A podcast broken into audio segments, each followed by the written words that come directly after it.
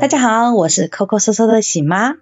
今天我邀请到了一位声音甜美的小姐姐，你们猜猜她是谁呢？啊，有人已经猜出来了，她就是我的小伙伴慕言儿小姐姐。嗯，Hello，大家好，我是来自台湾的小姐姐慕言儿。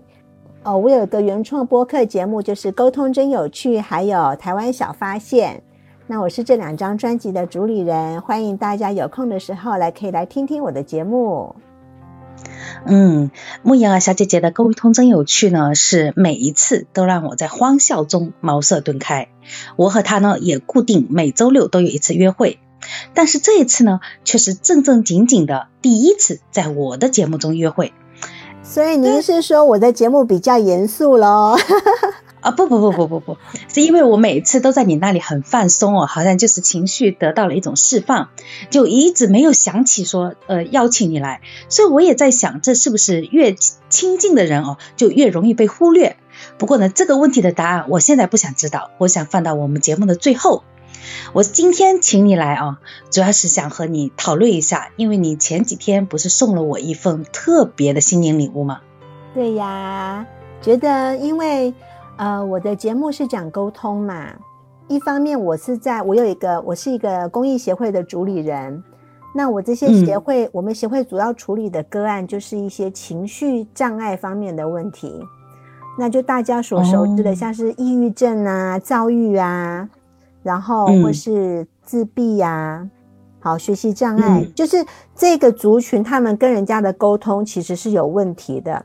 那我就越来越越去想说，因为。我们已经到治治标治不治本，就是说我们在处理这些个案的时候，都是他们已经发生问题了，家家属才来请求我们协助，因为他们已经严重到没有办法控制，然后需要用药，或是必须要住院，严重的影响了他们的生活的状况了。哦，对，有可能影响到这个个案的生活自理，甚至影响到身边的人，甚至会影响到。外面的人可能在路上有一些莫名其妙的自言自语啊，或是甚至产生一些攻击的暴力行为，这样其实已经造成很严重的社会安全的问题。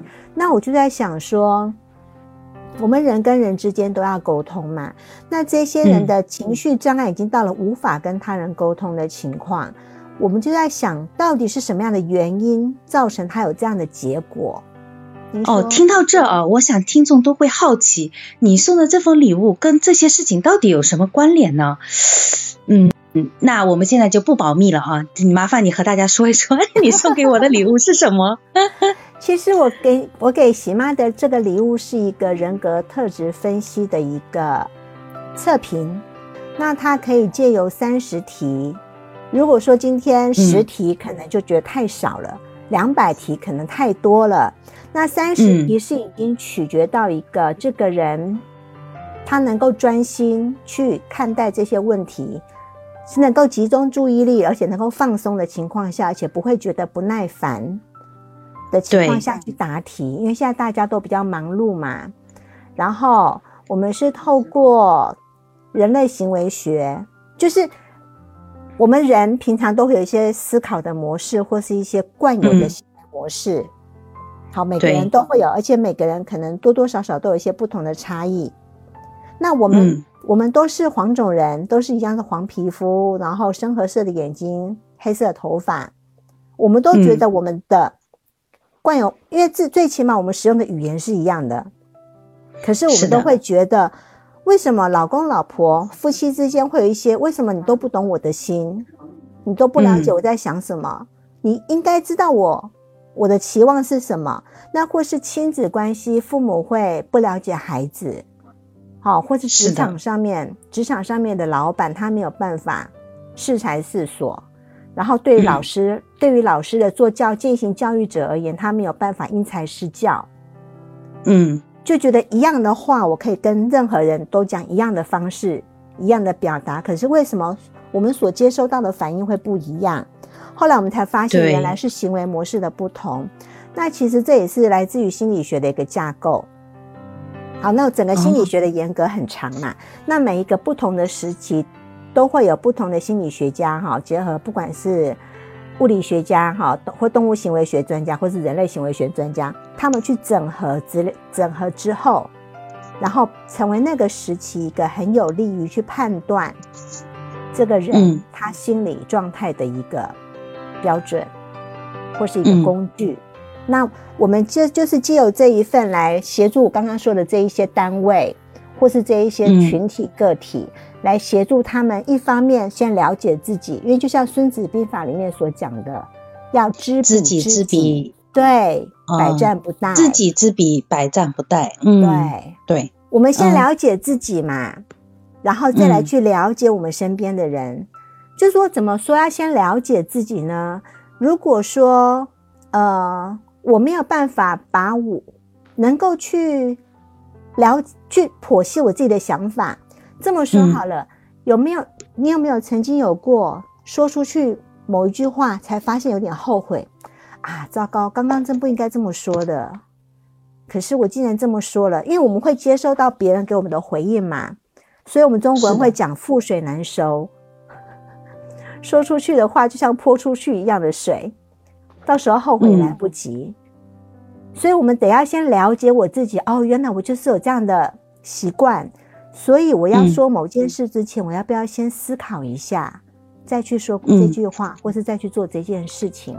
那这份测评就是可以协助这个人先了解自己的优势或是弱势。嗯，对。呃，我插个题外话啊，嗯，当时他给我做了这个测评的时候，是因为我要花自己私密的十五分钟，我很快就做出来了，然后那个结果呢，也。我觉得是有百分之九十八准确的。他除了有一点批评我的地方，我觉得他不太准确之外，其他地方都还是蛮准确的，因为他夸我了。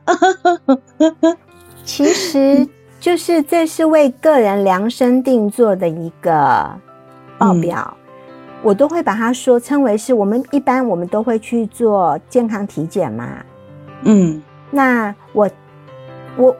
呃，我们两个的体检报告已经不一样，可能取决于我们两个不同的生活方式、不同的饮食，对，好，嗯，或是身体能够吸收的程度，或是能够代谢的程度不一样，所以，我今天去做体检报告，抽的是我的血液嘛，嗯，量的是我的心电图，那我看了报告，我当然可以质疑那个检验医师说，不可能啊，我都吃的很清淡，我怎么可能血脂肪这么高？可是，对，不管相不相信，那个都是我的身体状况。那今天那个那个检测医师，他不用为我们的体检报告负责任，因为做的人是我们嘛。那相对的这一份检测报告也是，就是说题答题的人是我们自己。嗯，对，所以就是为自己量身定做的，但我们可以同意，也可以不同意呀。因为这些不管是星座，不管是生肖，不管是血液，不是有分为 A 型人、B 型人、A B 型人、O 型人吗？或是不同的生肖、不同的星座？那其实这些都是来自于大数据的统计。嗯，它就是一个统计学。嗯，因为因为这个人他有多少某些特质特别的特质，他就会被归类为那一个特质的人，那一种属性的。那当然我们可以，我们可以同意，我们也可以不同意啊。那你当然，我们当然是可以去选择我们喜欢的那个点来看。那那嗯，好吧，我就先只看夸我的那一部分啊。对对。批评我的呃，不对，或者说我该补足的部分，我们可以再探讨。今天的分享呢，就到这里喽。我们继续会分享一下这个金手指如何来使用。下期见。